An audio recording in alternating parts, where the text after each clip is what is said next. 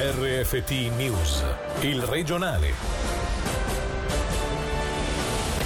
Buonasera dalla redazione. Preoccupazione c'è, ma finora il bilancio complessivo è positivo e possiamo essere competitivi. È la valutazione in sintesi fatta da Lorenza Sommaruga, presidente di Federcommercio, intervenuta in diretta sulle nostre frequenze questa mattina, nel giorno di riapertura delle frontiere per il turismo degli acquisti. È certo che c'è preoccupazione, però era anche inevitabile, non potevamo rimanere chiusi nel nostro guscio per sempre. È chiaro che in questo periodo credo che molti commercianti abbiano anche visto nuova clientela in negozio, quindi sta a loro essere ancora più concorrenziali, far comprendere quanto sia importante la vicinanza dei commerci alle proprie abitazioni, di quanto siamo comodi, insomma, e che anche noi proponiamo delle ottime merci a prezzi anche concorrenziali perché tutti si sono allineati ai prezzi della vicina frontiera. È chiaro che la preoccupazione c'è perché per il momento tutto eh, diciamo funziona. Si chiede di mantenere solidale ecco, questa voglia di, di farci ripartire forti. Dovesse capitare il contrario ne va proprio un po' a scapito di tutti quanti.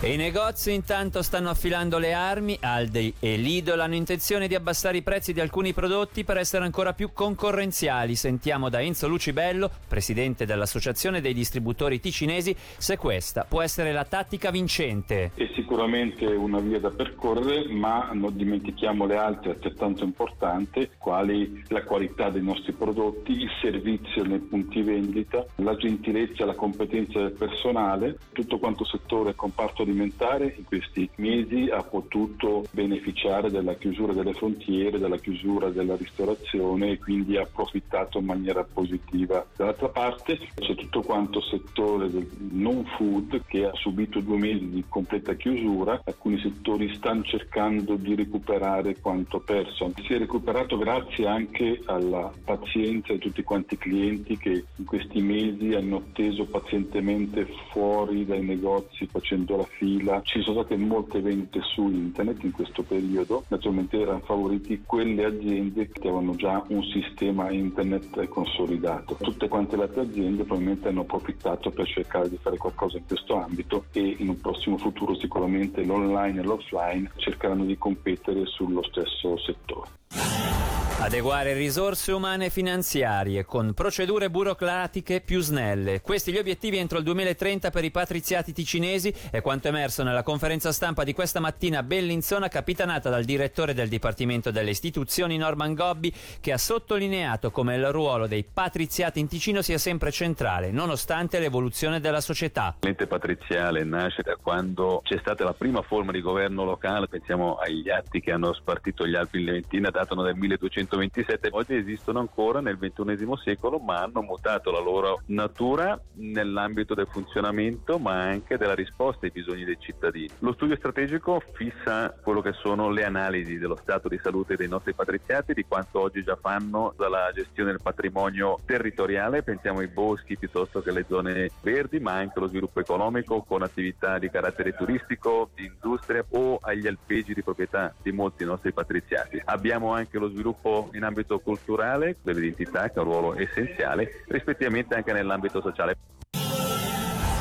Una diminuzione dei posti di apprendistato ci sarà ma non del 25% come previsto inizialmente, non nel settore della costruzione. È il risultato di un sondaggio condotto dalla società svizzera Impresari Costruttori sezione Ticino fra le aziende ticinesi di categoria che negli anni avevano garantito il loro impegno nell'assunzione di nuovi apprendisti. Per Paolo Ortelli, direttore del Centro Formazione Professionale di Gordola, il bilancio è positivo e per il momento in linea con gli scorsi anni. Sentiamo. I dati sono rassicurante nel misura in cui un centinaio di aziende, il 60% circa, ci ha garantito che non cambierà una politica aziendale da questo punto di vista. C'è una incertezza normale, abituale di circa il 20% delle aziende che attendono anche gli esiti degli apprendisti che stanno procedendo in queste settimane agli esami finali e c'è anche un margine di un 12% circa di aziende che stanno un po' attendendo, sono un po' alla finestra, però bisogna anche dire che a oggi i dati di impegno formativo più o meno sono, ricalcolano quelli degli altri anni, nel senso che spesso nel nostro settore molti contratti si concludono tra luglio, agosto e talvolta settembre inoltrato. Crediamo che la macchina sia in moto in modo regolare come associazione di settore ci stiamo preoccupando di lavorare con i nostri associati per sensibilizzarli facendo in modo di ricordare che probabilmente è il momento di giocare al meglio il proprio ruolo formativo.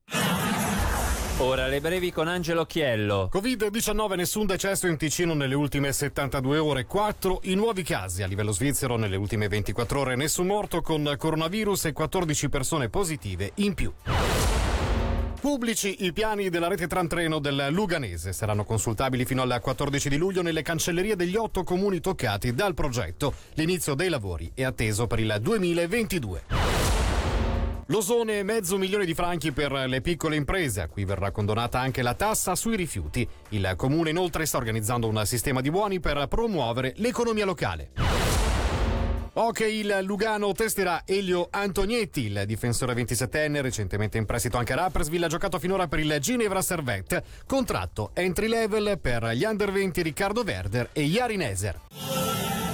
La città di Lugano e la SUPSI insieme per rafforzare e valorizzare l'offerta culturale della città. Lo prevede l'accordo siglato negli scorsi giorni dalle parti in cui si impegnano a promuovere congiuntamente attività didattiche di ricerca volte alla conoscenza, alla cura e alla valorizzazione dei beni presenti sul territorio. Sentiamo Luigi Di Corato, direttore della divisione attività culturali di Lugano. Da gennaio la divisione cultura ha due nuovi uffici, patrimonio culturale e l'altro dello sviluppo culturale, dedicati alla valorizzazione dei beni culturali, storici e artistici di proprietà della città di Lugano e dall'altro lato dei saper fare dei cittadini che hanno deciso di lavorare nell'ambito della cultura. Oggi dire cultura significa dire molto di più di quello che si pensava un tempo perché l'avvento del digitale, il design, la moda sono finalmente parte insomma di quello che tradizionalmente è inteso sotto questa parola importante. Ci occupiamo e in questo sta l'accordo con la SUPSI dell'utilizzo delle tecnologie digitali piuttosto che delle competenze, piuttosto che dei saper fare che l'università è in grado di fornire, tanti saper fare che tutti insieme possono permettere di gestire questa mole di cose così importanti di proprietà dei cittadini in modo differente.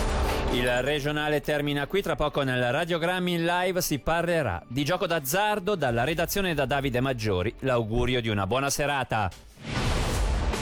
Il regionale di RFT, il podcast su www.radioticino.com.